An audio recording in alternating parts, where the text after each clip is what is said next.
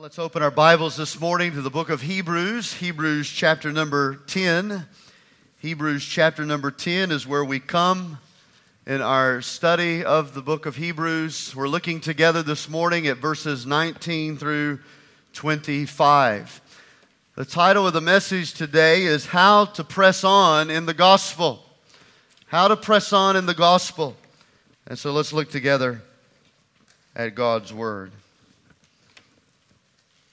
Hebrews 10 19, having therefore, brothers, boldness or confidence to enter into the holiest by the blood of Jesus, by a new and living way which he hath consecrated for us, through the veil, that is his flesh.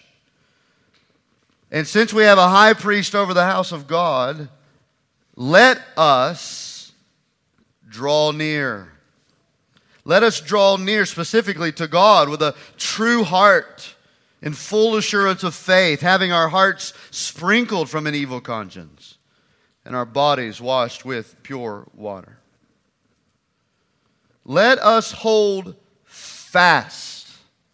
Now, some of your translations are going to say the profession of our faith, but most of you, if you have a, an updated translation, you're going to see that this phrase has been changed. The reason why it's been changed is because profession of faith is not in the original language. If you go back to the original manuscripts, you'll not find the Greek word pistos in any of this verse. What you will find, though, is the Greek word for hope. And so it's more accurately rendered and read, and I'm going to go with the accurate one this morning, which is let us hold fast the confession of our hope, our hope. You say, well, Pastor, what's the big deal? Well, number one is the Word of God that we're dealing with. So we want to make sure that we have an accurate understanding of the Word of God. Secondly, if it's faith, then the verse seems to indicate that you and I are responsible for holding on to our faith, that, that we are responsible for our salvation and in the realm of its security of it. Now, we know the Bible doesn't teach that. So it is more accurate to go back to what the actual language or actual manuscripts uses the word hope. Because our hope is not in our ability to hold on, our faith, our hope is in God's promise to hold on. So let us hold fast. Look at verse 23. Let us hold fast the confession of our hope without wavering. And here it is. Here's the context. For he that is God is faithful. He is faithful, that promise. Verse 24. And let us consider one another to provoke unto love and to good works not forsaking the assembling of ourselves together as the manner of some are doing, but rather exhorting one another, encouraging one another, and, and let's do this more than we're doing it. so much the more as we see the day, the day approaching. We're, not, we're actually at an interesting point in our study here of the book of Hebrews. We're, we're moving here with these verses from the section of where the writer is explaining Jesus' priestly work, which has been the larger portion of our study of Hebrews, to now the section where he is showing us the application of Christ's priestly work in the Christian life. In, in, other words, let's simplify this. Because of what Jesus Christ has done for us in becoming our high priest, shedding his blood for our sins and giving us access to the presence of God, this, which is verses 19 through 25, this, this is to be our response to him. Because of what Jesus has done, this is to be our response. So we, we've had the priestly work of Jesus explained to us. Now we apply it to our lives as we respond to the Lord. I think this is also a very good place to stop and just be reminded of the context of the letter of Hebrews. It's been quite a while since we've done that, since we began our study of Hebrews many, many months ago. But let us just remind ourselves as to why the writer is even penning this letter. For one, Hebrews was written at a time when followers of Christ experienced heavy persecution. The threat of martyrdom or imprisonment was a very real life Christian experience. And as a result, these churches, these, these people, they, they were scared. Some had even began to drift away from Christ. They had began to turn away from the gospel that had been so faithfully taught to them. And as a result, their commitment to the scripture was questionable. Their faithfulness to assemble with the church was lacking. And the reality of their profession of faith in Christ was being truly tested. And so, the overarching theme of Hebrews as we study the letter together is this. He's saying to us, in light of the circumstances around you, don't drift. Don't turn back, but rather press on. And specifically, press on in the gospel of Jesus Christ. Don't drift. Don't turn back. Don't turn around, but no, go forward, press on in the gospel of Jesus. Uh, my son, as soon as the uh, early service was over with, my, my oldest son, not my youngest son, I'd be pretty amazed if my youngest son did this, but my oldest son uh, came immediately up here uh, to the pulpit, which usually means one or two things. It could mean that his sister did something to him in the service and he's fixing to tell me what she did. It also can mean that he's going to have this spiritual moment. And, I, and I'm thankful for these because he's very quiet when it comes to even his own relationship with God. And so he came up here and he said, Daddy, I learned something in the message today. I know what your sermon was all about. I said, Yeah, what was my sermon all about? Don't quit. That's what it was about. I said, Yep, took me 45 minutes to say that, but that's exactly what it's about. Don't quit. Don't quit. And that's what the writer of Hebrews is saying. Don't quit. Don't go back. Don't turn around. No, press on in the gospel of Jesus Christ. So, again, he has explained the gospel for us. Now it's time, he says, to press on in the gospel, to, to move forward in the gospel, to commit to the gospel, to go all the way with the gospel. No turning back. And the question is, since we're looking at the application of this, how do we do just that? In an era where there were once many people gathered with us in the building, worshiping with us, who are no longer here, how do we, how do we stop from doing that? in a time where pastors used to fill the pulpits and preach the gospel, and now they've abandoned the faith altogether. How do we keep from doing that? How, how can I know? How can I know that I'm going to be in the gospel, serving the gospel, being faithful to the gospel until the day of the Lord Jesus Christ? And here's, here's the three things that he tells us to do. Number one, how to press on the gospel. First of all, by drawing near to God. By drawing near to God. And we, we, we, find this first point of application in verse 22. Look at it there. He says, Let us draw near. Specifically, let us draw near to God. What an exhortation this is. Because get this, the scripture is urging us to live our lives in the presence of God. And we have to back up and say, after all we've studied the last several chapters, is how is that even possible? Because what we've been studying is how that we are separated from the presence of God. We've been banished from the presence of God. And there's been only one who's ever been allowed to go in to the holy place where the presence of God is. And now, all of a sudden, we get invited and encouraged to go into the presence of God and stay in the presence of God and live in the presence of God. Well, how is that possible? And he answers that for us in verse number 19. Look at it. He says, Therefore, brethren, we have this boldness, this confidence. Look at this. To enter the holiest. Where, what was the holy place? That was the place God's presence dwelt. The place nobody else could go except for the high priest once a year. And if he didn't go in the right way, he was going to be dead, if you know what I mean. So now all of a sudden, the place where people fear to go in lest they die, he says that we can confidently march in and we can boldly enter. How again is this possible? Look at the rest of the verse. Well, it's possible by the blood of Jesus Christ. In other words, we can confidently and boldly access God because of the blood of Jesus that was shed for our sins. Verse 20 says that we're also able to enter because this is a new and living way. The old way was through the priest. Nobody could go in. But now we have a new way. We call this the new covenant. And we get to go into the presence of God. Look at verse 20. Through the veil. Through the veil. Now, what was the veil? The veil was the large veil that divided the holy place from the most holy place. And again, only the high priest could go under restrict or, or, strict qualifications. He was the only one who could go through the veil into the presence of God. And again, if he didn't go the right way, he would die in the presence of God. But now what he's saying is we all can go in. We all get to peel back the veil. We all get to go into the presence. And how do we get to go in? Through the veil. Well, what's the veil? He says the veil is the flesh of Jesus Christ. Jesus Christ is the veil.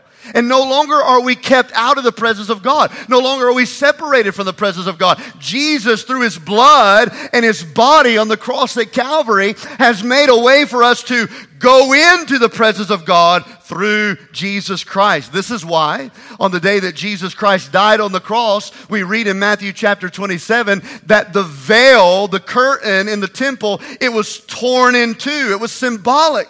God had torn the veil in two to remind us now everybody who goes through Jesus, who goes through Jesus, can get into the presence of God. You see, the door to God's presence this morning is wide open. And we enter through the door through Jesus Christ alone. He's the one, verse 21, who has become our high priest, giving us access to God. And he's the one who said we can, we can go in. Jesus has done all of this by virtue of his sacrificial death and his shed blood. He died and rose again so that you and I can go into the presence of God through him. We get to go in with Jesus. This is the glory of the gospel, church. For where sin banished us from God's presence, all of us, Christ's sacrificial death brought us in to God's presence. And this is the first step to pressing on in the gospel. It is seeing what Christ has done for us by giving us access to God and then choosing to live our lives in God's presence. It is choosing to go through the veil, through Jesus and Jesus alone so that we might live our lives always in the presence of God. This is what it means when he says, because of Jesus doing all of this, let us draw near. let us go into the place which was once forbidden, that was made accessible by Jesus Christ. You have no excuse. Let us go in through Jesus and live our lives in the presence of God. And the question often comes is well, what in the world does that mean, Pastor, to, to live in the presence of God? I thought God is omnipresent, He's everywhere. It's true. But when the Bible talks about living in God's presence, it is a unique spiritual experience. It's a life. I, I kind of wrote this down in my notes. To live in the presence of God is to experience the reality of God in an intimate and transformative way. I'm going to say that again because it's very important. To live our lives in the presence of God is to experience the reality of God, the realness of God in an intimate and transformative way that as we draw near to God, His presence becomes more and more a reality to us. And as His presence becomes more and more a reality to us, we begin to experience His grace and His power and His wisdom every day of our lives. Why? Because we are drawing near to God. He is now drawing near to us. And that is the wonderful promise of James 4 8. That if you draw near to God, guess what happens? He doesn't withhold himself. No, he draws near to us. He draws near to us. As we get close to God, God gets close to us. And that's what it means to live in the presence. Uh, get close to God. Draw near to God. Well, how do I do that? I'm living every day conscientiously of His presence in my life. I'm walking in His Word. I'm praying. I'm, I'm worshiping God. Every day I am trying to get as close to God as I possibly can, believing the promise that as I get close to God, He's going to get close to me. And as I get close to Him, He gets close to me, and I feel His grace and His power and His wisdom wisdom and His guidance and His peace and everything that He promises me. The heavenly blessings of God fall upon my life in the here and now. And I look forward to the sweet by and by in which it all becomes a reality. It's Christ's presence there, it's Christ's presence here. That's what it means to live in the presence of God.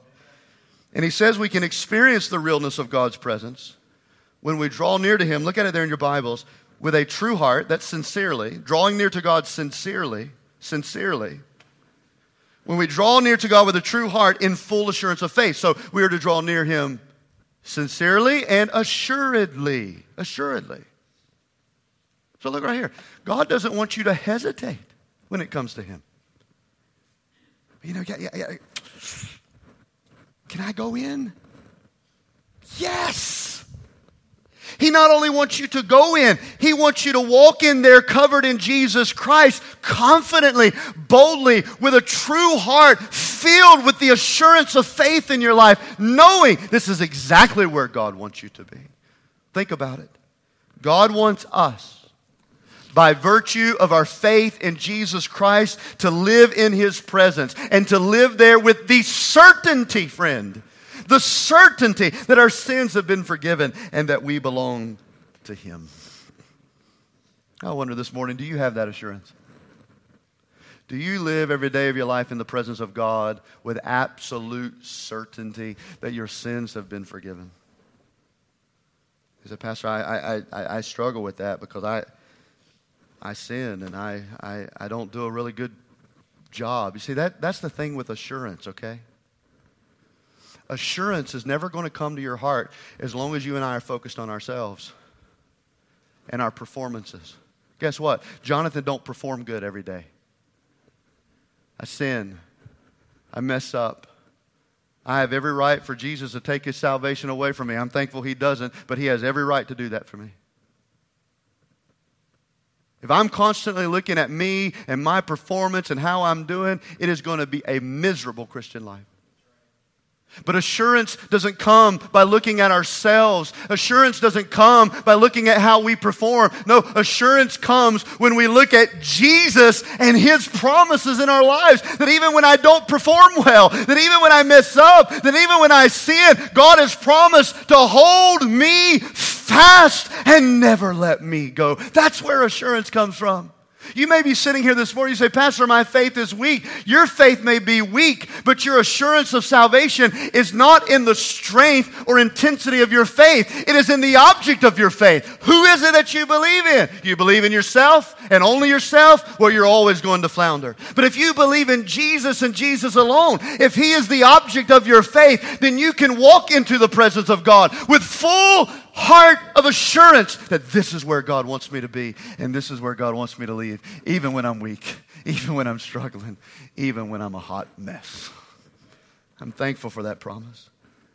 And we do that because the rest of the verse says Jesus has cleansed our hearts from an evil conscience. We've identified with him in baptism, and now, now in the full assurance of faith, we get close to God. And let's not lose sight of what we're talking about this morning. How do we not quit, as Keegan said? How do we press on in the gospel? The first step is we draw near to God.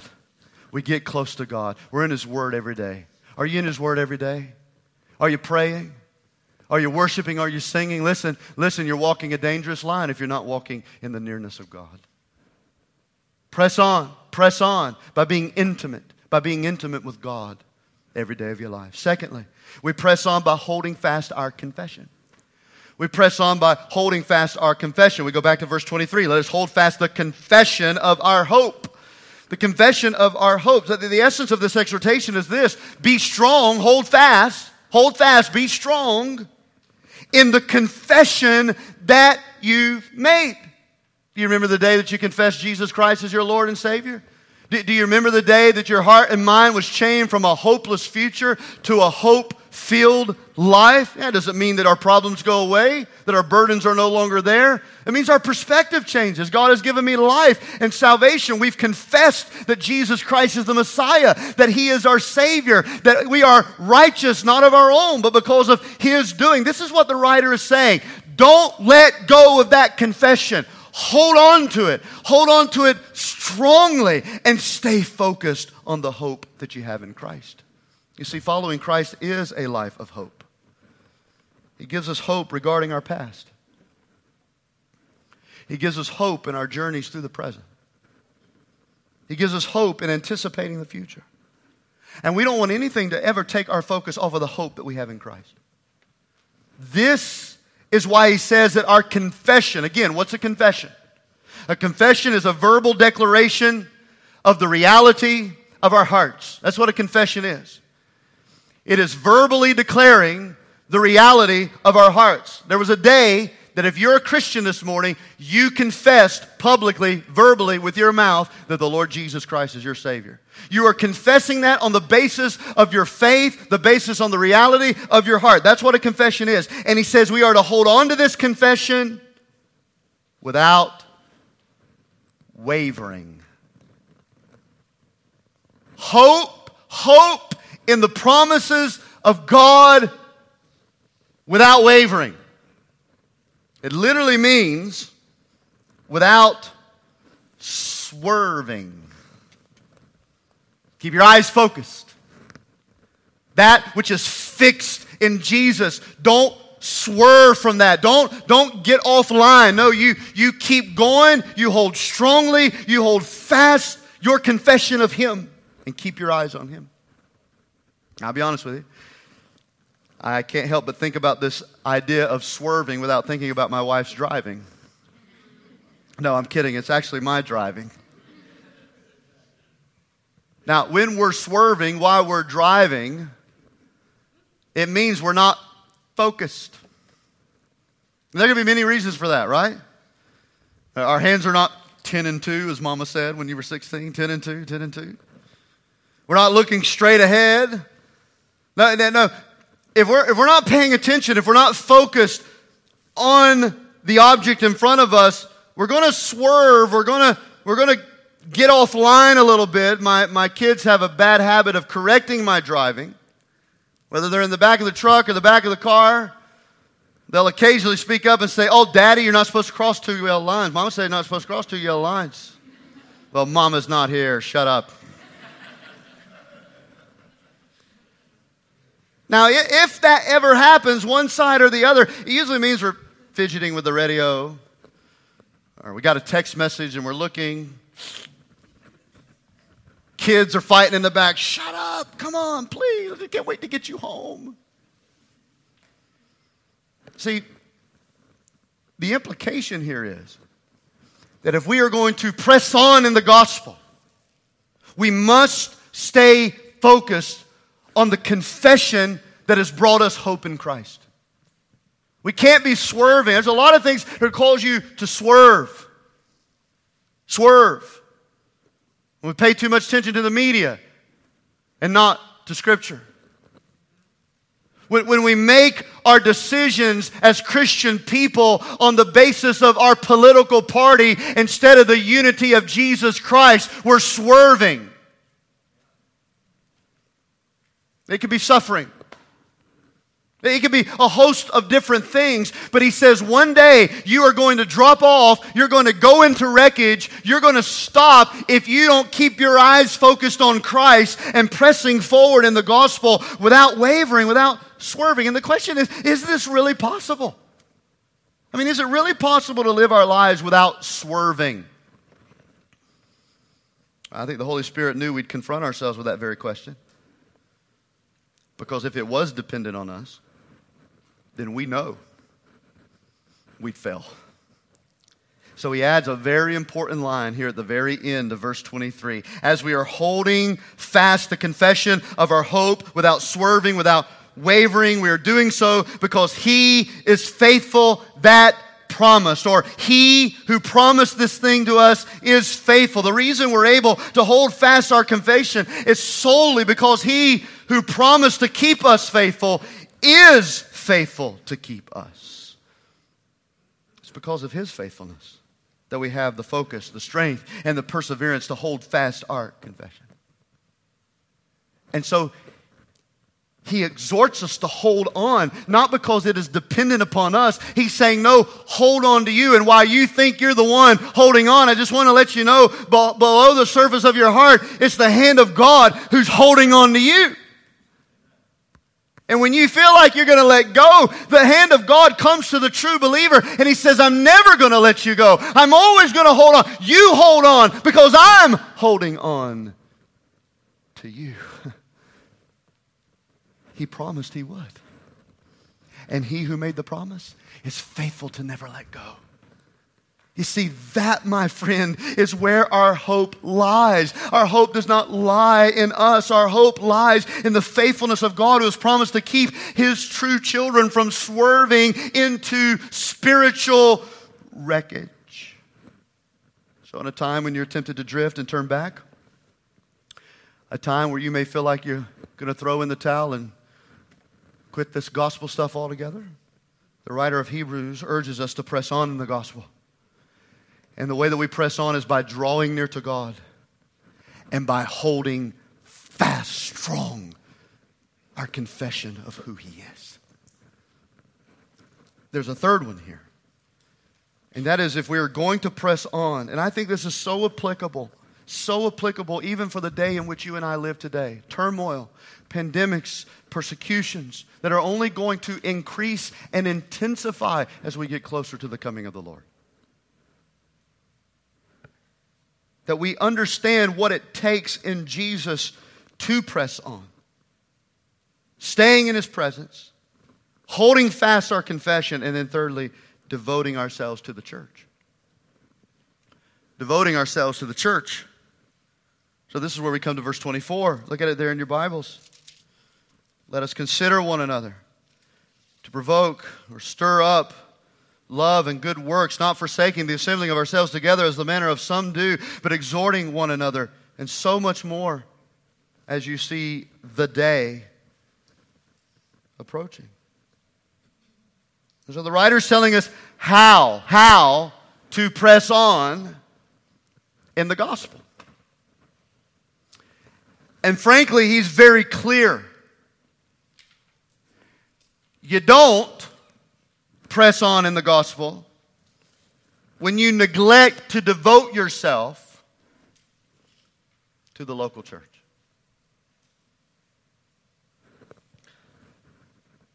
Do you understand the challenge I have in coming to such a vital text in the Christian life on Sunday, September the 5th? The Sunday before Labor Day. There are those who profess a faith in Christ and have went as far as to publicly commit to this fellowship who've now become disconnected, unfaithful, and have practically given up meeting together with the church of any kind. Now, I'm going to be honest with you. When it comes to a passage like this, those individuals need a spiritual awakening before they abandon Christ altogether. And so, one sense, we've got the proverbial spiritual kick in the pants that needs to happen occasionally. It's also Labor Day weekend. And among our church family, there are faithful, devoted members of this local church who just quite honestly needed a little vacation away this weekend. I personally was supposed to leave as soon as this church was over, over with to go to the happiest place on earth. But God intervened and gave us a baby instead, which is the happiest place on earth. There's no Mickey Mouse bars involved, but we're happy. Curtis and Betty are celebrating their 50th wedding anniversary in Alaska right now. And praise the Lord that they get to do it. I hate them that they didn't take us. there are also devoted members of this church who, because of serious illness, cannot possibly meet with us today. Shut in. Lee Fitzgerald, who would love nothing more than to be with this church family is closer to meeting Jesus than many of us are. Laris Brown, who would love nothing more than to be here, but, but she can't be here. So, put yourself in my shoes for a moment. The great challenge for me is to somehow make that first group feel very uncomfortable in their disobedience to Christ, in neglecting to meet together with the church. While at the same time making sure the obedient and devoted believers understand that their absence this morning in Alaska or at home being bedridden is not being poked at by arrows of guilt from their pastor. And then I have to wrap all of this up into a big word of encouragement for those of you who are here this morning because we know that you are here because you've dismissed everything else in order to prioritize this gathering of the church. Some of you think it's so easy being a pastor. It's not as easy as you think. But this is where we are. And as much as I looked up to God on several occasions over the last couple of weeks, knowing that I was coming to Hebrews 10:25 on Labor Day weekend, I said, "Really?" I mean, this is no joke. I'm sitting at my office desk. I'm looking. I'm thinking, I say, "Where will I be?" Uh, Labor Day, God. Like this, this is who you want to hear this. The decline in church attendance among professing Christians is greater and faster than it has ever been before. And here's what we need to know that was a fact before the pandemic. I could take you to the, to the numbers and the research and the articles. I don't have to do that. You can look that up for yourself. Since the pandemic, it has gone down a third more faster than it was prior to. And by the way, we, we, we, don't, we don't need a research firm to tell us why. Jesus has already tell us, told us why. When you study Mark chapter 4, Matthew chapter 13, Luke chapter 23, I believe it is, you're going to find Jesus telling a story about the parable of the sower. That as the word of God goes out, some it falls on good ground and they believe it and they press on in the gospel all the days of their life. Some receive it initially, but when things get tough, when the going gets rough, what happens? They get going. So Jesus has already explained to us why this happens. And of course, the context of this exhortation in Hebrews chapter 10 tells us a great deal also, looking again at the framework of the book. Why is he having to tell them not to stop meeting? Fear, convenience, and a lack of spiritual intimacy. They weren't drawing near to God. All of those things had caused those who were once meeting regularly to now stop meeting together. When I look at Hebrews chapter 10, verse 24 through 25, I want you to notice a couple things. One, this is not just about the public corporate gathering. Okay? Try to explain this. It, it is about the public gathering, but it is not more than that until it is first that. You got it? If you don't, it's okay. I'm not sure I do either. The, the, the point is, before we start talking about home fellowship groups and coffee with other believers, he's saying it begins in the public corporate gathering that you and I are in this morning. Let, let, let me prove that to you. In verse 25, he says, Don't forsake the assembling of ourselves together. That word assembling, assembling, is an interesting Greek word. I'm going to say the Greek word for you, okay? I want you to listen. It's the Greek word epi synagogue. Epi synagogue. Sound familiar? Listen closely. Epi, ding, ding, ding, ding, ding, you get the $10,000 prize. Epi synagogue. It is. It's synagogue. Synagogue. So, implied in this very word assembly is the idea that Christians will come together in one building for prayer, worship, teaching, and encouragement. That is, if we are to press on in the gospel. Now, is that the only time? No, it's not. We also come together on our own for dinner for coffee, for a run, for a walk, for a game of golf, for prayer, for scripture reading, for encouragement. We do what we can in here and we do what we can out there because that's how collectively we press on in the gospel. Church, by its very design, biblically, is anti isolation. There's no such thing in the New Testament epistles as a churchless Christian. You won't find it. That's why you've heard me say on many occasions that there's no such thing as an online church. We don't have church online. That's an oxymoron. There's the gathered church, but there's no online church. Because the Bible says the church gathers, it, assembles in the synagogue, it, it meets together. Even the word saint, look it up for yourself. The word saint in the New Testament is never used in the singular form, it's always used in the original in a plural form, showing us that the Bible assumes togetherness among believers. It assumes that we will come together in the plural sense.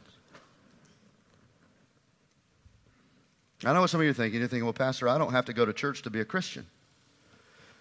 Maybe, but you don't have to go home to be married either. And one thing is for sure if you don't go home with your spouse after you marry her or him, it'll prove that what relationship you thought you had turned out to be no relationship at all. And we're not even getting into this morning the whole no contract, no commitment necessary culture we live in, which is, you know, if you don't give me, Pastor, what I'm looking for in the church, and I'm going to go move into the other one down the road. You treat your wife that way? You don't cook my eggs just right. See, I'm moving out with her. The sad is, some people do think that way. If I thought that way, you'd already have my funeral.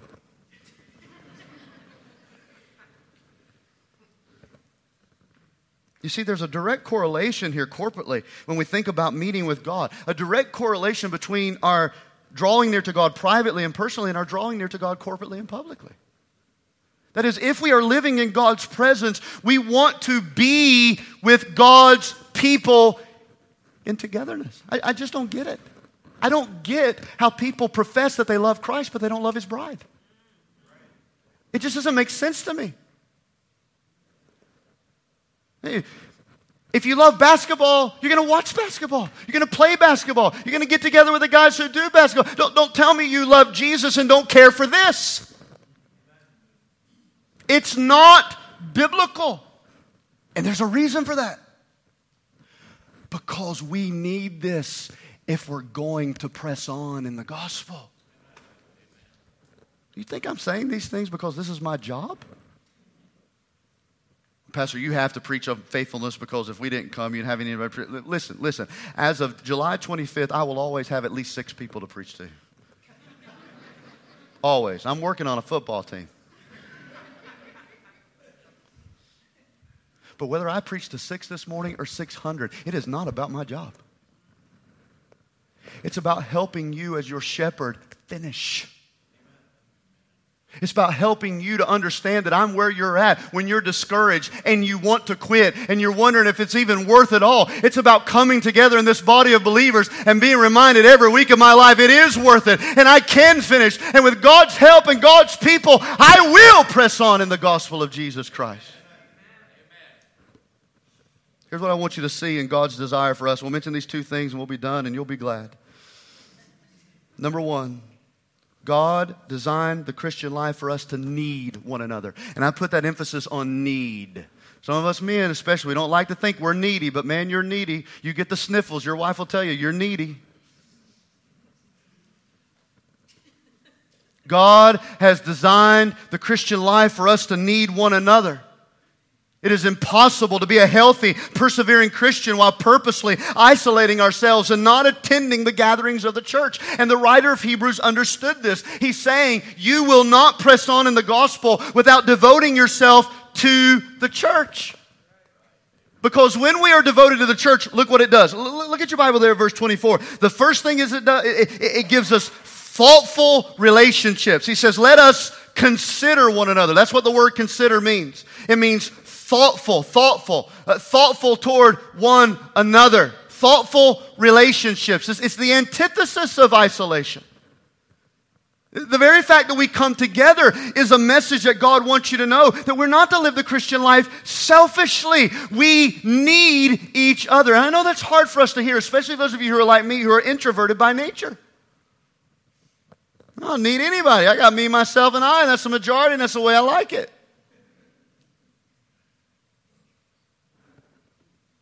He says, No, you need, you need each other. And when you come, you are to come in thoughtfulness, considering each other's spiritual needs, considering each other's weeks, considering each other's uh, struggles and weaknesses and how we can serve each other. Listen, listen, don't ever get in the habit of coming in here not talking to anybody and leaving the same way. This is not church if that's how you're treating it. What, what it is, this is entertainment hour for you. This is for somebody to, to meet your need. No, no, we exist to meet each other's needs. So we come, we come prepared prayerfully. God, who can I encourage? Who can I pray for today? Who can I put my arm around? Who, who can I can provoke to love and good works? It's about thoughtfulness and consideration and relationship. He says we're to do this as we stir up love and good works, verse 24. I could get into the word provoke. It's interesting. In, in, in the biblical uh, context, it, it, it, means both positive and negative. It's the same word that we see here used when God said uh, to fathers, Fathers, don't provoke or stir up your children to wrath. So, so, in one way, we can treat each other in a way that stimulates faithfulness and grace and righteousness. In another way, we can exasperate them. He's saying when you come to church, don't exasperate each other. Man, we get that enough during the week. No, come to stir up, come to come to stimulate, help us through prayer and teaching and singing and worship to, to love God more and love each other better and serve God more and serve each other better. That's why we come together. We're trying to press on in the love of God. How do we do that? When we get together and are encouraged. You think I got up this morning wanting to be here necessarily?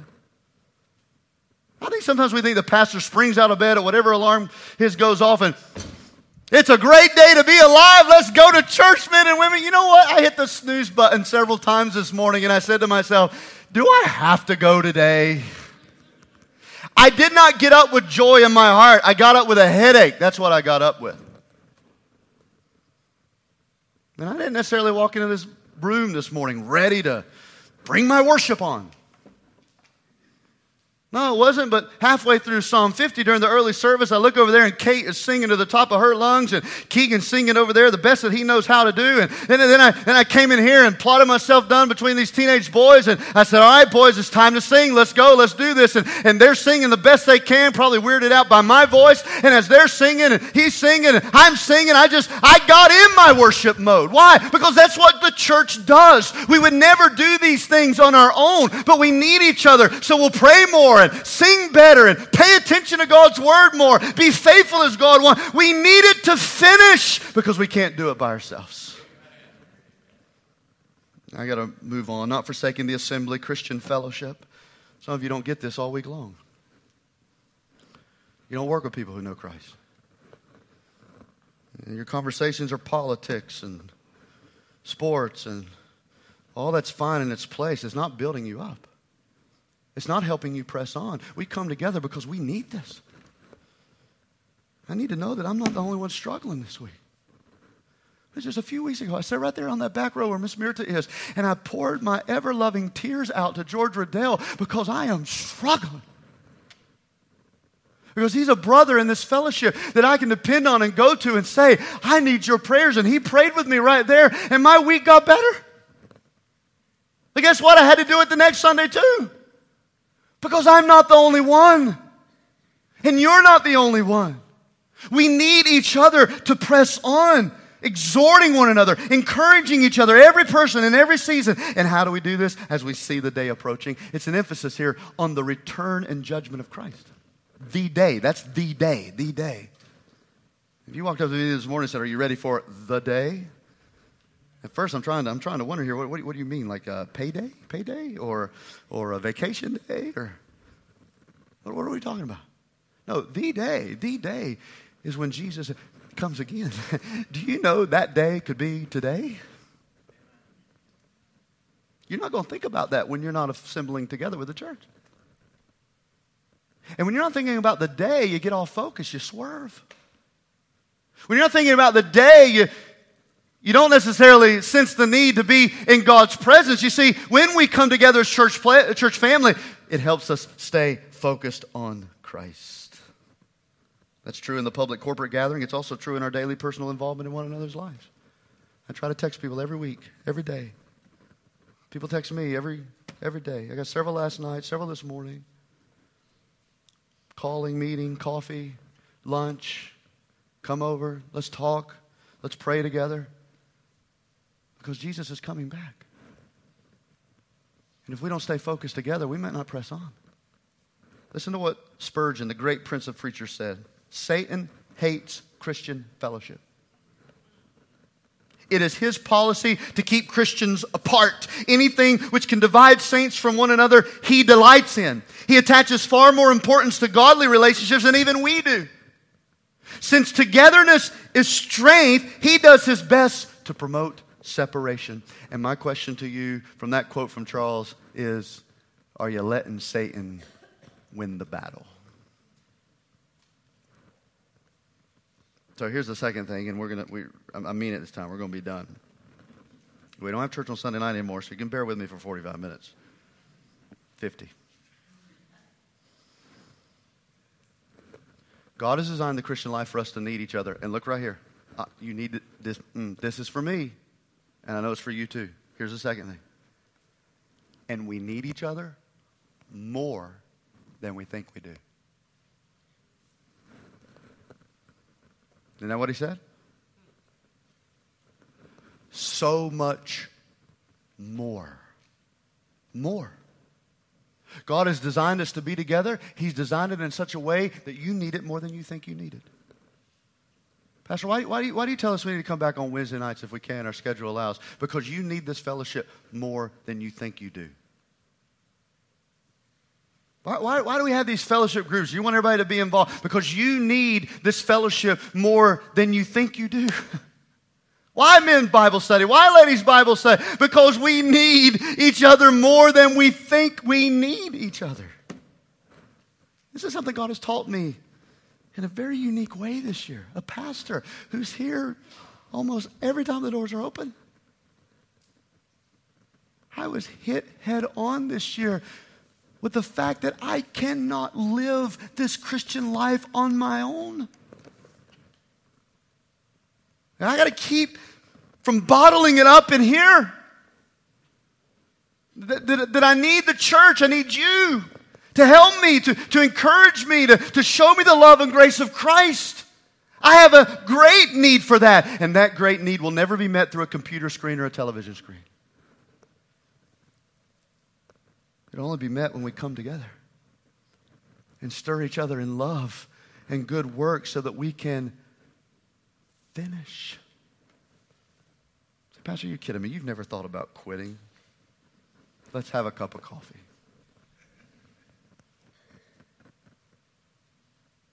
And I'm not just talking about quitting pastoring. Pastoring is just what I do. It's not who I am.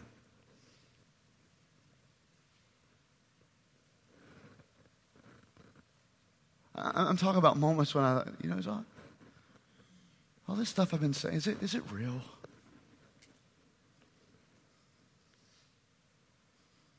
Do I really think I can make it all the way serving Christ?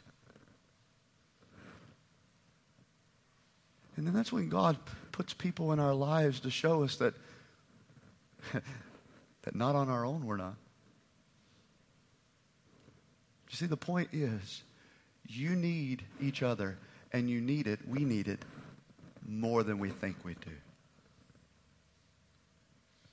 You see, there's something that concerns me more than social distancing it's spiritual distancing.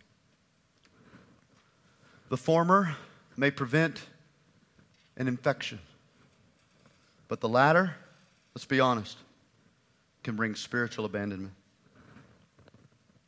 So we ought to be doing everything in our power to meet together instead of making excuses for why we can't. It's not only disobedient to God, but to purposefully absent yourself from meeting regularly with this church is to deprive yourself of your greatest spiritual needs. Those you didn't even realize you had. So I echo to the church at Laurel this morning what the writer of Hebrews was writing to the church of the Hebrews and what I think is Rome. Don't give up meeting together. Because if you give up meeting together, there's a good chance you'll give up on the gospel altogether.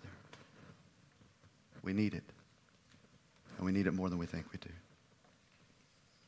Brothers and sisters, the number of once professing Christians who are turning away from God today are staggering. And the question we always ask ourselves is how did that even happen? How did that even happen? Well, it's because they didn't press on in the gospel, the gospel that was taught to them. Their intimacy with God was non existent. Is this ringing a bell with anybody? Their intimacy with God was non existent. They lost hope in His promises, and then they eventually gave up on meeting together with the church. So, how do we press on in the gospel without turning back? How do we keep ourselves from coming that casualty? by drawing near to God, by walking through the door of Jesus Christ and living our lives in His salvation, in His presence, by holding fast our confession without wavering, and by devoting ourselves to the church as faithfully as God gives us the grace to do so. The winds are blowing out there. And they're blowing stronger than ever. And, I'm not talking about this nice, cool week we've had for the last few days. If you're new to our area, I've got some bad news for you. You see, what happens in North Carolina is we get what we call a fake fall. Okay? We've been living at the gates of hell for the last two months. We get a few days of fake fall, and I'm, I'm, I'm, I hate to tell you this, but next week we are going back to the gates of hell. It is only after we go back the second time that we realize real fall is here, okay? Give it a couple more weeks and we'll be there. But it hadn't it felt nice? Winds blowing, cool mornings. It's not what I'm talking about, though. I'm talking about the winds of persecution on American soil like we've never seen it before. I'm talking about the winds of temptation I'm talking about the winds of pandemics and fears and all these other sort of things. The winds are blowing strong, church, and they're blowing stronger than they've ever blown before. And if you're not anchored in Christ, it's going to carry you away.